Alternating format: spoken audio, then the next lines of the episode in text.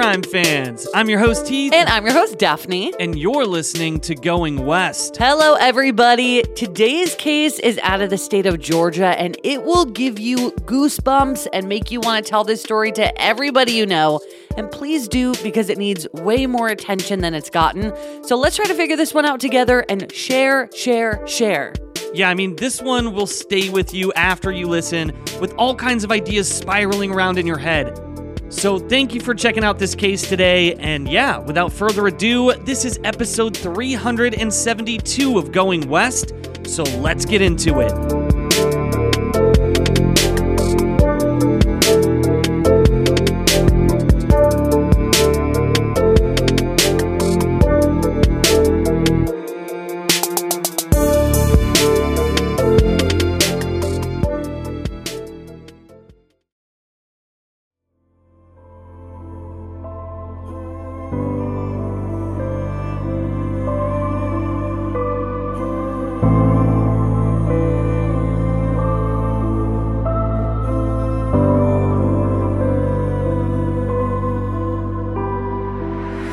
In January of 2002, a 20 year old man was working a surveying job in a Georgia forest when he vanished without a trace. When his coworkers realized he was suddenly missing, they began their search for him, only to find one of his work boots hanging from a barbed wire fence with his work tools and 12 cents laying in the grass next to it. So, where did he go and what happened to him? This is the story of Christopher Thompkins.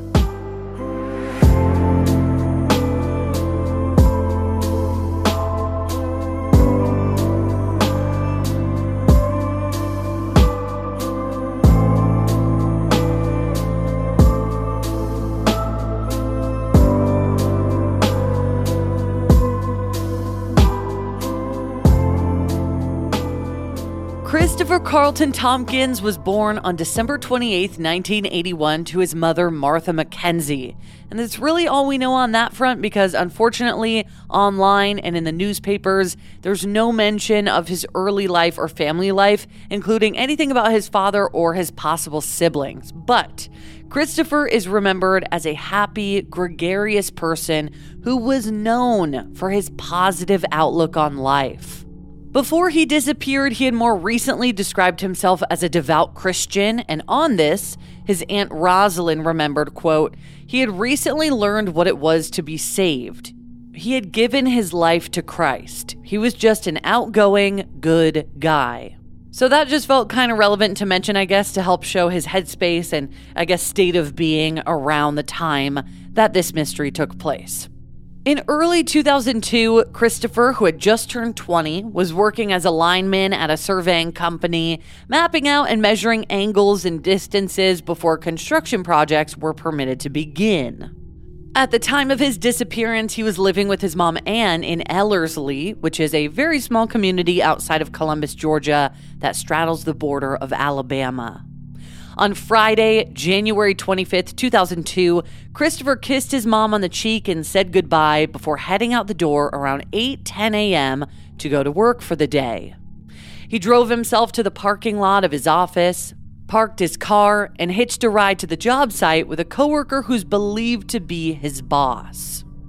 That day, a team of four men, including Christopher, were headed to a wooded area near the intersection of County Line Road and Warm Springs Road in Harris County, Georgia, just off of Georgia 85, which is an interstate. And this area is very lush. It's a wooded area, as you guys can see from the Google Street View that we posted across our socials. But although the area is surrounded by trees and dotted with marshland and ponds, it's also dissected by multiple major throughways and plenty of houses. So, although it's forested, it is certainly not a remote location. So, the four men on the job that January day were tending to their surveying duties, working in a line, spaced about 50 feet apart, with Christopher situated at the very end of the line. According to the coworker position nearest to him in line, the two were friendly and had been chatting all day, like everything was going well. They took a break for lunch around noon, returning to work between 1 and 1:30 p.m. And what came next is one of the most eerie cases of a victim vanishing into thin air that we have ever talked about. Christopher's colleague had been talking to him and looked away for what he recalled was only a few seconds. And when he looked back, Christopher was gone. Now, according to Christopher's coworker, the two were actively engaged in a conversation at the time that Christopher just completely disappeared out of nowhere. The coworker momentarily turned his head to look at something outside of his line of vision, but when he looked back, Christopher was gone, having seemingly vanished from his place in line without a sound or trace. However, he'd left his tools behind, so despite the fact that he had vanished so quickly and abruptly without a word, his coworkers just assumed that he had gone into the brush to maybe use the bathroom and that he'd be right back. It was the only conclusion that made any sense for how sudden this was. The coworker alerted the other two men on the survey line that Christopher had stepped away, but they both assumed that Christopher was in the vicinity and probably hadn't gone very far. So at this point, they just kind of held off on being concerned, even though Christopher's manner of departure was odd and very abrupt. Yeah, you'd imagine if not out of courtesy alone, but at least out of safety for the job, because being a lineman, by the way, is one of the most dangerous jobs. Like, you would imagine that Christopher would have said that he was stepping away from the line to relieve himself and that he'd be right back, but he didn't say anything. Exactly. But as the minutes ticked by and he didn't return, his puzzled coworkers decided to check on him, circling the forested area and calling for him by name. Yet they found no trace of Christopher, or even footprints that would lead them in the right direction. So, completely dumbfounded, the men eventually called the police for assistance in finding him. However, they have been heavily criticized for not contacting the sheriff's department immediately and instead just waiting it out, assuming that he was in the area and that he was coming right back. But if they're honest about how everything went down, hindsight is 2020. But they also alerted the police about Christopher's disappearance hours before they alerted his mom. One of the men believed to be Christopher's boss actually phoned his wife to tell her what had happened before the men placed a call to Christopher's mom, Martha, to alert her to the shocking disappearance of her son, as Martha wasn't notified until almost 5 p.m. that day. All these years later, Martha still wonders why they waited so long to report it to her, saying, quote, They called me about a few minutes to five to tell me that they couldn't find him. I was shocked that it had happened that morning, and they hadn't said anything to me, so I think it happened around lunchtime. Only hours after Christopher's confounding disappearance, there were already discrepancies in the timeline and the sequence of events that led to his departure. Based on the various sources who published reports on Christopher's case, he vanished between noon and 1:30 p.m., which is a pretty broad time gap in what is an incredibly time-sensitive situation. And as with many of these small town disappearances where the victim seems to have just vanished into thin air, the local law enforcement, which is the Harris County Sheriff's Office, declined to act with swiftness or process the case with the urgency that it required. By Martha's own recollection of the timeline, quote, Christopher left home about 8:10 a.m. He parked his car at work and drove to the job site with the surveyor that he worked for. He worked that morning with three other employees in a lightly wooded area off County Line Road. All the workers were about 50 feet from each other, walking in the same direction. Sometime after lunch, around 1 p.m., the surveyor phoned his wife to inform her that Christopher was missing. One of Christopher's coworkers stated that Chris was walking in the same direction as the others when he looked away and then looked back. Chris was gone. I was not informed of his disappearance until 4:15 p.m. And obviously 50 feet apart means they weren't right next to each other, so something technically could have happened without anyone hearing or seeing it, but it's so strange that he disappeared so suddenly with his coworkers as close as they were. Because for reference, I know it's kind of hard to picture what 50 feet looks like, but it's about the length of three to four cars or about the length of a semi truck. So that's it's not that it's not that far apart. Yeah, and the the most strange thing to me is that he was having a conversation with his coworker, and then what? The conversation just all of a sudden stopped, and they didn't hear anything else. They didn't hear him leaving. They didn't hear him saying anything. He's just gone. But that's what I mean when I said earlier, like, that it's weird that he wouldn't say, Oh, I'm going to go like take a leak or whatever. He didn't say anything about where he was going, especially because, like we're saying, the coworker is claiming to have been in a conversation with him. So who just like walks off without saying a word? And unfortunately, the only witness or witnesses that we have are these other coworkers, and they're the only people that can testify to this. Exactly. Well, when Christopher's coworkers called 911 to report their missing colleague, they were told that the investigators would be waiting 24 hours to begin their investigation based on the fact that Christopher was an adult. Again, he was 20 years old, and that he could technically elect to disappear if he wanted to. Now, of course, his family was shocked at this revelation and decided to take matters into their own hands for the time being. Christopher's Aunt Rosalind remembered, quote, so early Saturday morning, we got together as a family and friends and everyone that could come and we all combed the woods, the area where they were surveying supposedly, and we went through and we could not find Chris. In the 22 years since Chris went missing, there have only been two concrete developments. And one of them came within hours of Chris's departure, but the source of the discovery is still widely disputed. So, sometime following the afternoon of January 25th, searchers came across a few items that Christopher left behind. Now, as they canvassed the area, they found Christopher's work boot, boot as in singular, that was either Fubu or Timberland brand, depending on who you asked, hanging from the top of a barbed wire fence. Though his coworkers already knew, based on what he had been wearing that day, that the boot belonged to Christopher, it was collected and processed, and the connection was confirmed. Plucked from the same barbed wire fence near the survey site were strands of blue thread that were believed to be from Christopher's work pants. Twelve cents lay on the ground in front of the fence on which the boot was hooked, and his tools were dropped on the ground next to them. But there was no shoe prints or tracks from Christopher or anyone else in the vicinity despite it being wet and a bit marshy in the area. And I just want to mention there is a little discrepancy here because we mentioned earlier that he didn't take his tools with him when his coworkers noticed that he was not in line anymore, but now they're found over here. So we don't know if there was like tools in both places, but this is definitely a confusing aspect of the story. But his work tools allegedly were sitting next to this fence where his shoe was hanging and 12 cents was laying on the ground. Well, there was also no blood or sign of a struggle, a scuffle, or an animal attack. And according to his coworkers, there had been no one and nothing else with them in the brush that day. And based on the lack of tracks and disturbed grass, it didn't appear that anything had chased him to that fence.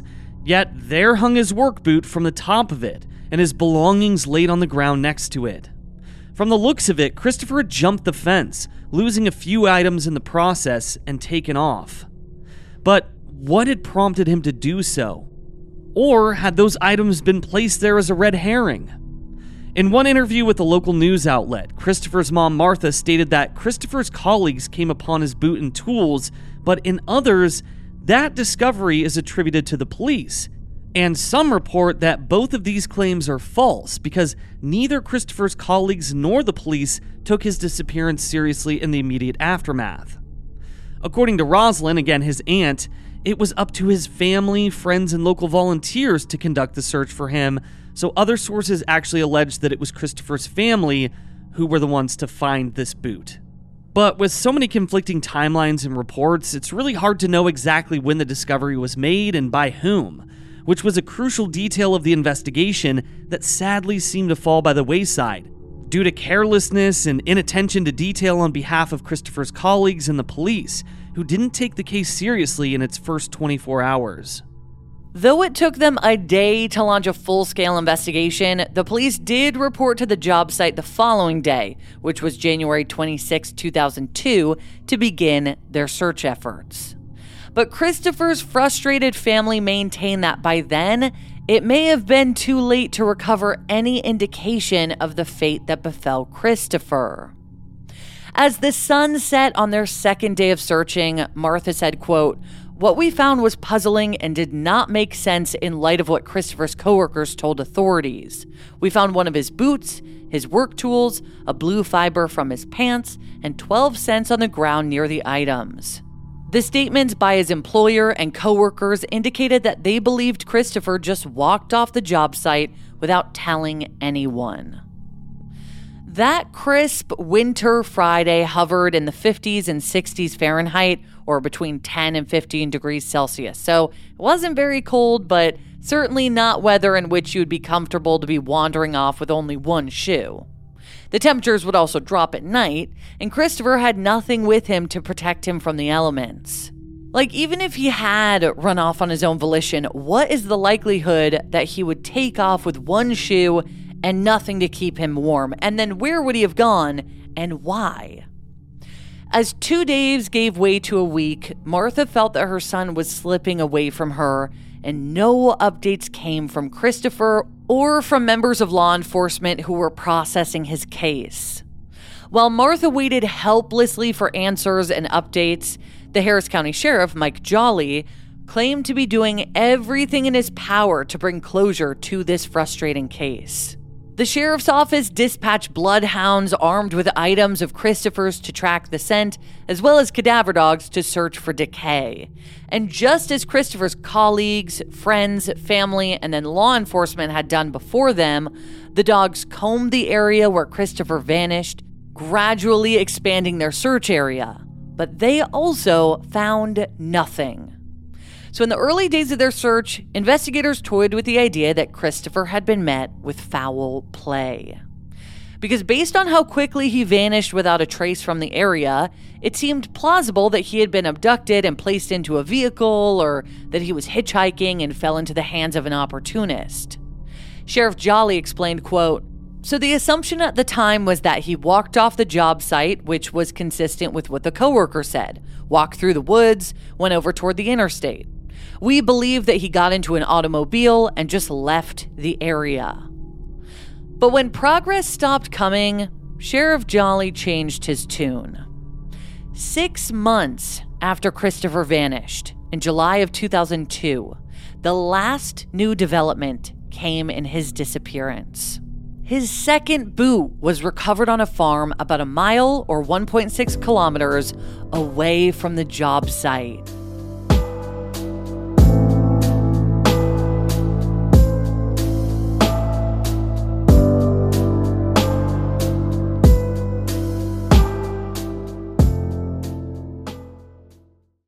If you thought the only way to get a more defined jawline with natural looking results was through surgery, think again. Juvederm Volux XC is a non surgical injectable gel filler that improves moderate to severe loss of jawline definition and can help you achieve natural looking results with little downtime. Even better, this improved definition lasts up to one year with optimal treatment, no maintenance required. Improve jawline definition for a smooth, sculpted look with Juvederm Volux XC. For important safety information and to find a licensed specialist, visit juvederm.com. That's J U V E D E R M.com. Not for people with severe allergic reactions, allergies to lidocaine, or the proteins used in Juvederm. Common side effects include injection site redness, swelling, pain, tenderness, firmness, lumps, bumps, bruising, discoloration, or itching. There's a risk of unintentional injection into a blood vessel, which can cause vision abnormalities, blindness, stroke, temporary scabs, or scarring. Talk to a licensed specialist to find out if it's right for you. If you're looking for plump lips that last, you need to know about Juvederm lip fillers. With Juvederm Volbella XC and Juvederm Ultra XC, your lip look, whether it's subtle or bold, can last up to one full year with optimal treatment and no additional maintenance. Find a licensed specialist and see if it's right for you at juvederm.com today. That's J U V E D E R M.com. Add fullness to lips in adults over 21 with Juvederm Volbella XC or Juvederm Ultra XC. Do not use if you have severe allergies or a history of severe allergic reactions or if you're allergic to lidocaine or the proteins used in Juvederm. Tell your doctor if you have a history of scarring or taking medications that decrease the body's immune response or that can prolong bleeding. Common side effects include injection site redness, swelling, pain, tenderness, firmness, lumps, bumps, bruising, discoloration, or itching. As with all fillers, there's a rare risk of unintentional injection into a blood vessel, which can cause vision abnormalities, blindness, stroke, temporary scabs, or scarring. For full important safety information, just visit juvederm.com. Looking to save on delivery? DashPass is your door to $0 delivery fees and more on DoorDash. And right now, using code GOINGWEST24, you can get 50% off up to $10 value when you spend $12 or more after signing up for DashPass. Subject to change, terms apply. Daphne and I use DoorDash constantly to order lunch or dinner or even groceries. And that's why we love using our Dash Pass because it's the most affordable way to get anything in your area delivered right to your door. I mean, come on. Dash Pass pays for itself in two orders on average, making delivery even more worth it. And that's why we use it so often. And it also gives you special access to exclusive promotions and member only menu items, all for just $9.99 a month. Get more from delivery for less. Sign up for Dash Pass today, only on DoorDash. Use code GOINGWEST24 to get 50% off up to a $10 value when you spend $12 or more after signing up for Dash Pass. Subject to change, terms apply. My absolute favorite app is Audible because not only do they have thousands of incredible podcasts, including ours, but they also have an incredible selection of audiobooks across every genre. Like from celebrity memoirs to motivation to business to my favorite, mysteries and thrillers. Audible really is the destination for thrilling audio entertainment with highly anticipated new releases that can include eerie soundscapes, captivating sound design, and dynamic performances. And as an Audible member, you can choose one title a month to keep from their entire catalog, including the latest bestsellers and new releases. Right now, I'm listening to this unputdownable thriller fiction called Just Another Missing Person by Gillian McAllister, which I think you guys would love. To try Audible free for 30 days, visit audible.com slash going west or text going west to 500 500. That's audible.com slash going west or text going west to 500 500 to try Audible free for 30 days.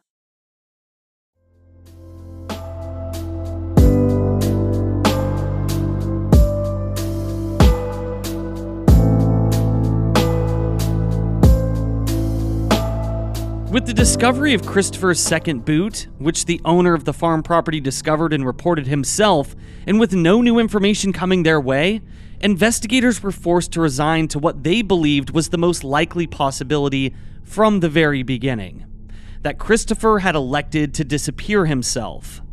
I just think it's all too weird for me to agree with that. Like, with one shoe and no one coming forward with witness sightings of him, like, how did he travel one mile to then lose the other shoe somehow and go missing? And why would he do all this while he was at work, just having a normal day, talking to his coworker a bunch? Like, so did somebody else drop his shoe there? Like, I mean- what, what do you think? I, I, yeah, I agree with you. I think it's very, very weird to lose one work boot right next to the job site or close to the job site, and then a mile away, there's your other boot. Like it's just, it kind of, it blows my mind that investigators aren't kind of connecting more dots here, and they're they're thinking that you know he's just trying to take off on his life, but it really does not seem like that's the case here. Yeah, and for him to lose that second boot, again, it's so weird to just to travel a mile with one shoe and then lose or take the other one off, and for him to run or walk a mile with nobody seeing him even though this area was not remote and nobody coming forward saying they gave him a ride.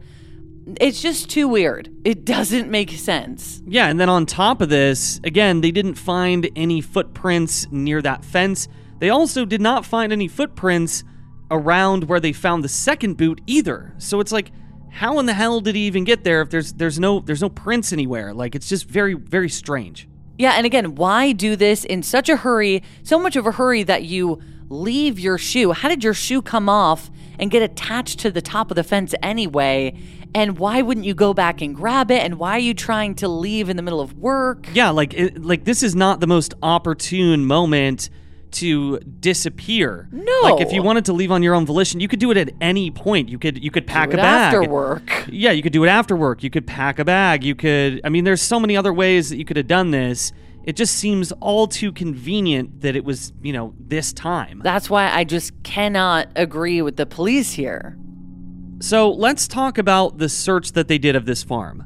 Led by Sheriff Mike Jolly, the investigators refocused their efforts on the vicinity of the farm from which his second boot was recovered, but yet again found no sign that Christopher had ever been there. There was no blood, no sign of a struggle or an animal attack, and no indication of foul play discovered there or anywhere else. So, how did shoe get there? Why was it there? Who put it there? What the hell? Too many questions. So, with that, Sheriff Jolly broke the news to Christopher's devastated mom that they believed her son to have elected to leave on his own accord. But again, Daphne and I do not agree with that assessment. Though the manner in which he did so was sudden and shocking, law enforcement indicated that they assumed Christopher's mental health had been in turmoil at the time. When his coworkers were questioned about his behavior at work in the days and weeks before that fateful Friday, his employer claimed that he had been acting strangely, though he did not elaborate on what he meant by this. So And why not? Yeah, I don't know why you wouldn't say what this means. Like, was he talking to himself? But that Was- makes me so suspicious of this claim at all that it's like, oh yeah, he was acting weird. Well, how? Uh, and what? Yeah, and the more we talk about this, the more we talk about these coworkers, the fact that he had driven to the job site with his boss and now his his boss is saying, "Oh, yeah, no, he was acting erratically." It just it feels it stinks of cover up. Agreed. And though this was a very painful possibility for his family to entertain, police also questioned the notion that Christopher could have run off of his own volition with the intention of ending his life, and not to just simply start anew somewhere else. If this were the case, it may have been his very intention not to be found, as he may have thought that it would have been even more painful to the loved ones that he left behind. But again, this just was not clicking, so frustrated at this, Martha said she knows her son, and she doesn't believe that he was capable or remotely interested in abandoning his life and the career that he had built for himself, and especially not in the middle of a workday and without proper supplies, including shoes. Martha argued, quote, Chris lived with me and I saw him every day. There was neither strange behavior on his part nor any distress. I'm not a citizen with great influence. I'm simply a grieving mother who wants to keep this case in the public light in hopes that one day someone will come forward with some information in what happened to my son. But police just kept pushing this idea that he left of his own volition and saying that it was possible that if he did, he eventually succumbed to the elements or had a fatal accident after running from the job site, or that he was met with a deadly animal attack, even though there was no evidence of that.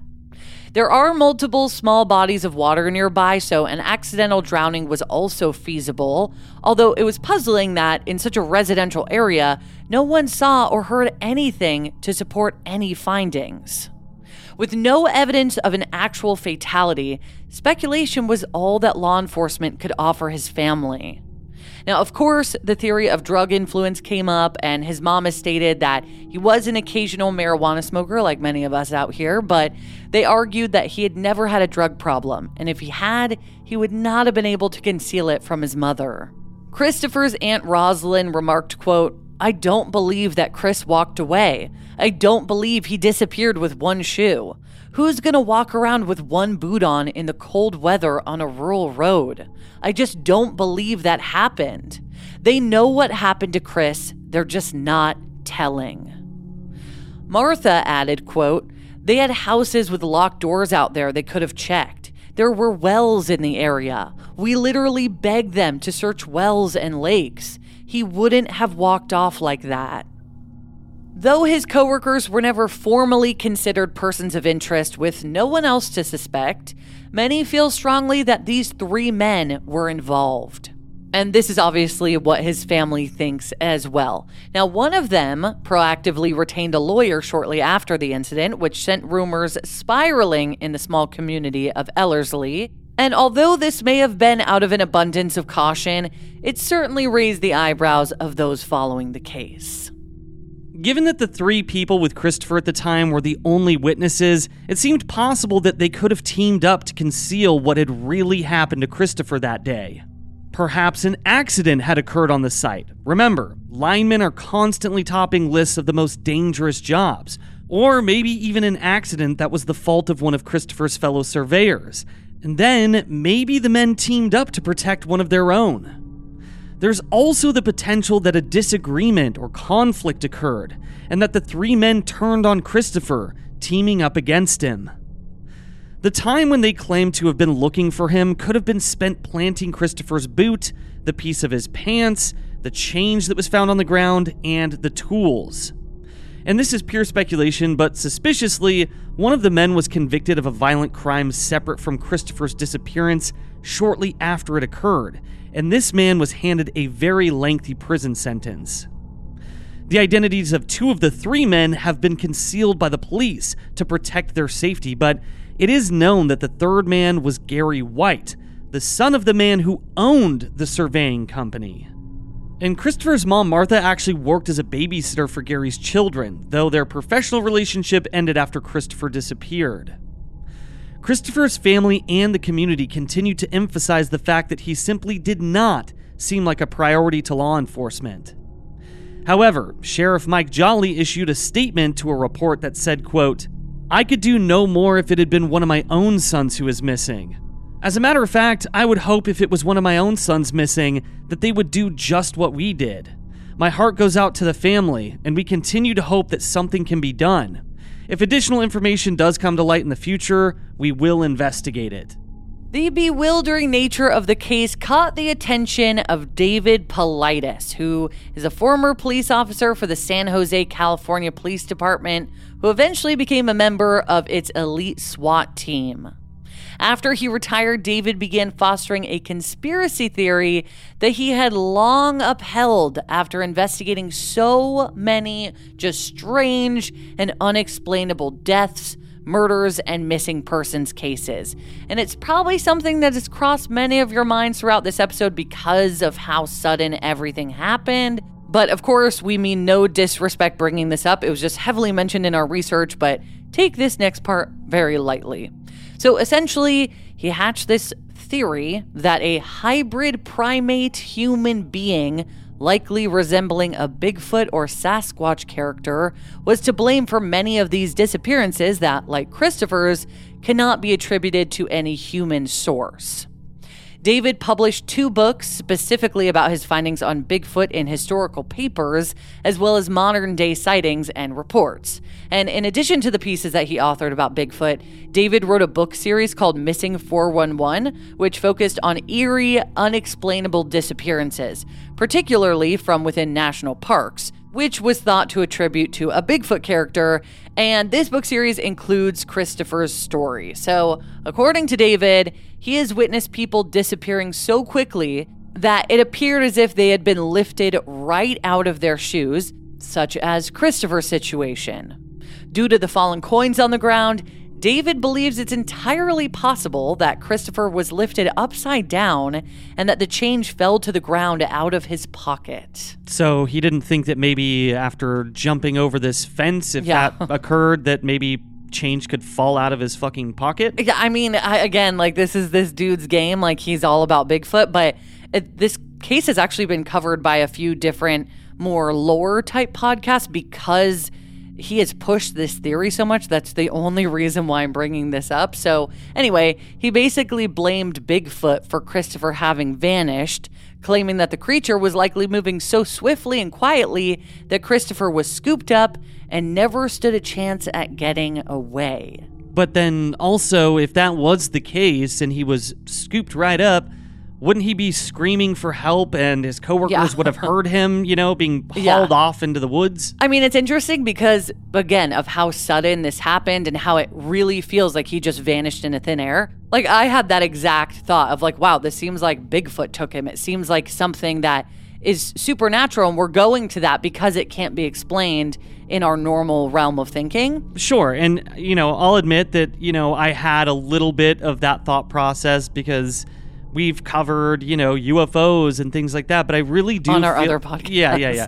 But, you know, the thing is, with this case, everything just leads my heart and my brain back to his coworkers because it just doesn't, something just doesn't feel right there.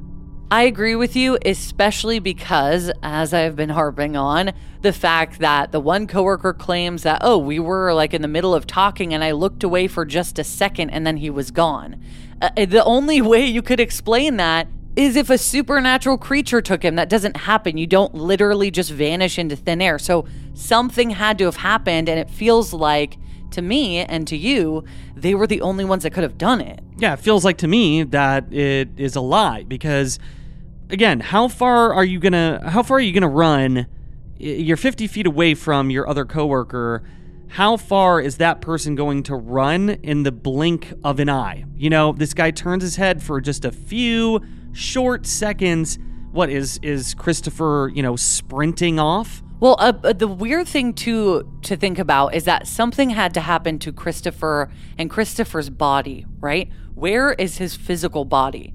And if we're talking about the fact that there's no crime scene, there's no blood, then what could have happened? What type of accident or fight or attack or whatever could have happened where there's no blood evidence of it? And and then what happened to his body? Where was it put? You know, like he has to be somewhere. Something happened to him. Well, I do agree with that as far as like, you know, they they had cadaver dogs in that area searching for the scent of decay and the dogs didn't find anything. And and that's just what's frustrating about this case is that there's virtually no clues. Yeah, I mean, it's like you said, like the thoughts are just swirling around and around in our heads, and there's nowhere for them to go. So, in the fall of 2002, Christopher's family successfully petitioned for his case to be picked up by the GBI, or the Georgia Bureau of Investigations, though sadly, this did not make a difference in the momentum of the case. Hoping to bring awareness and notoriety, his friends and family staged multiple peaceful protests as well as vigils in Christopher's memory. The first protest took place on September 20th, 2002, when 50 of Christopher's friends, family, and concerned citizens from the area marched in front of the Harris County Sheriff's Office, objecting that not enough had been done to investigate the source of Christopher's disappearance. Antonio D. Carter, who is the head of National Action Network Columbus, organized the march on behalf of Christopher's family and friends. And this organization seeks to dissolve discrimination against minorities in employment, housing, and education. Now, addressing the protest, Antonio stated, quote, "We are not satisfied until a proper investigation is launched. We will remain involved until the end."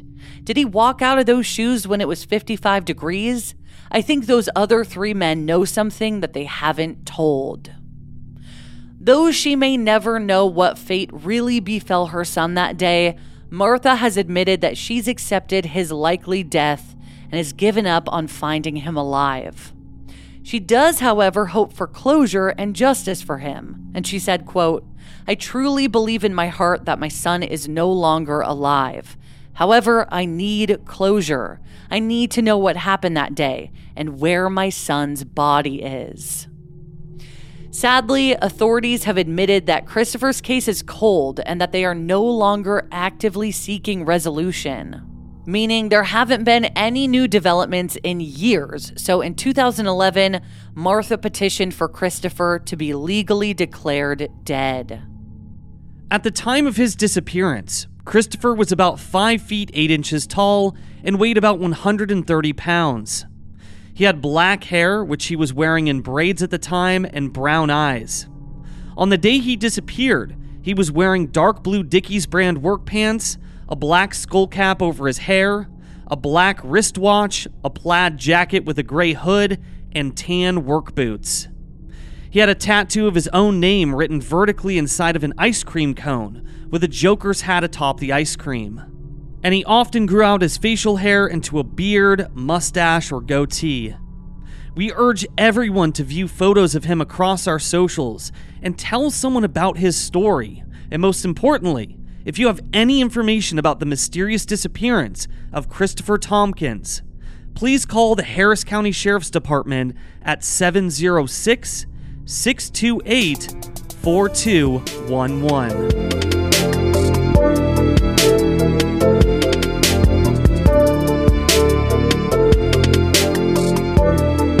So much, everybody, for listening to this episode of Going West. Yes, thank you guys so much for listening to this episode. And on Tuesday, we'll have an all new case for you guys to dive into. I almost said Friday, but uh, it will be Tuesday. Today is Friday. Yes, ma'am. Oh, well, the day this comes out. Um, thank you guys for tuning in. Again, please share this case. I'd also love to know what each of you are thinking about this case, um, which is why it's important to go follow our socials, not only to see photos but to talk about it. You know, let's let's get the conversation flowing because something happened here. Christopher deserves justice. His family deserves to know what happened to him.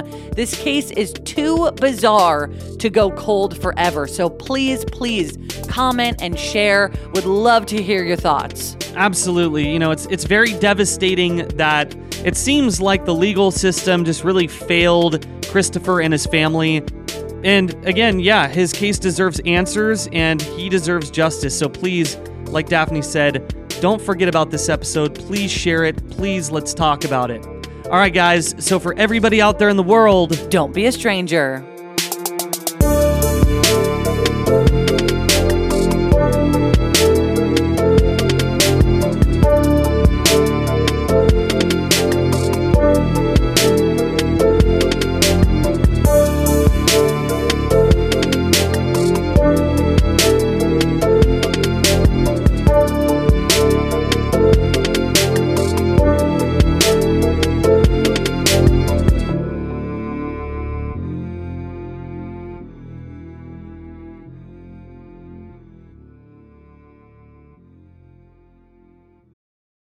The ones who work hard to ensure their crew can always go the extra mile, and the ones who get in early so everyone can go home on time, there's Grainger, offering professional grade supplies backed by product experts so you can quickly and easily find what you need. Plus, you can count on access to a committed team ready to go the extra mile for you. Call, clickgranger.com, or just stop by. Grainger, for the ones who get it done.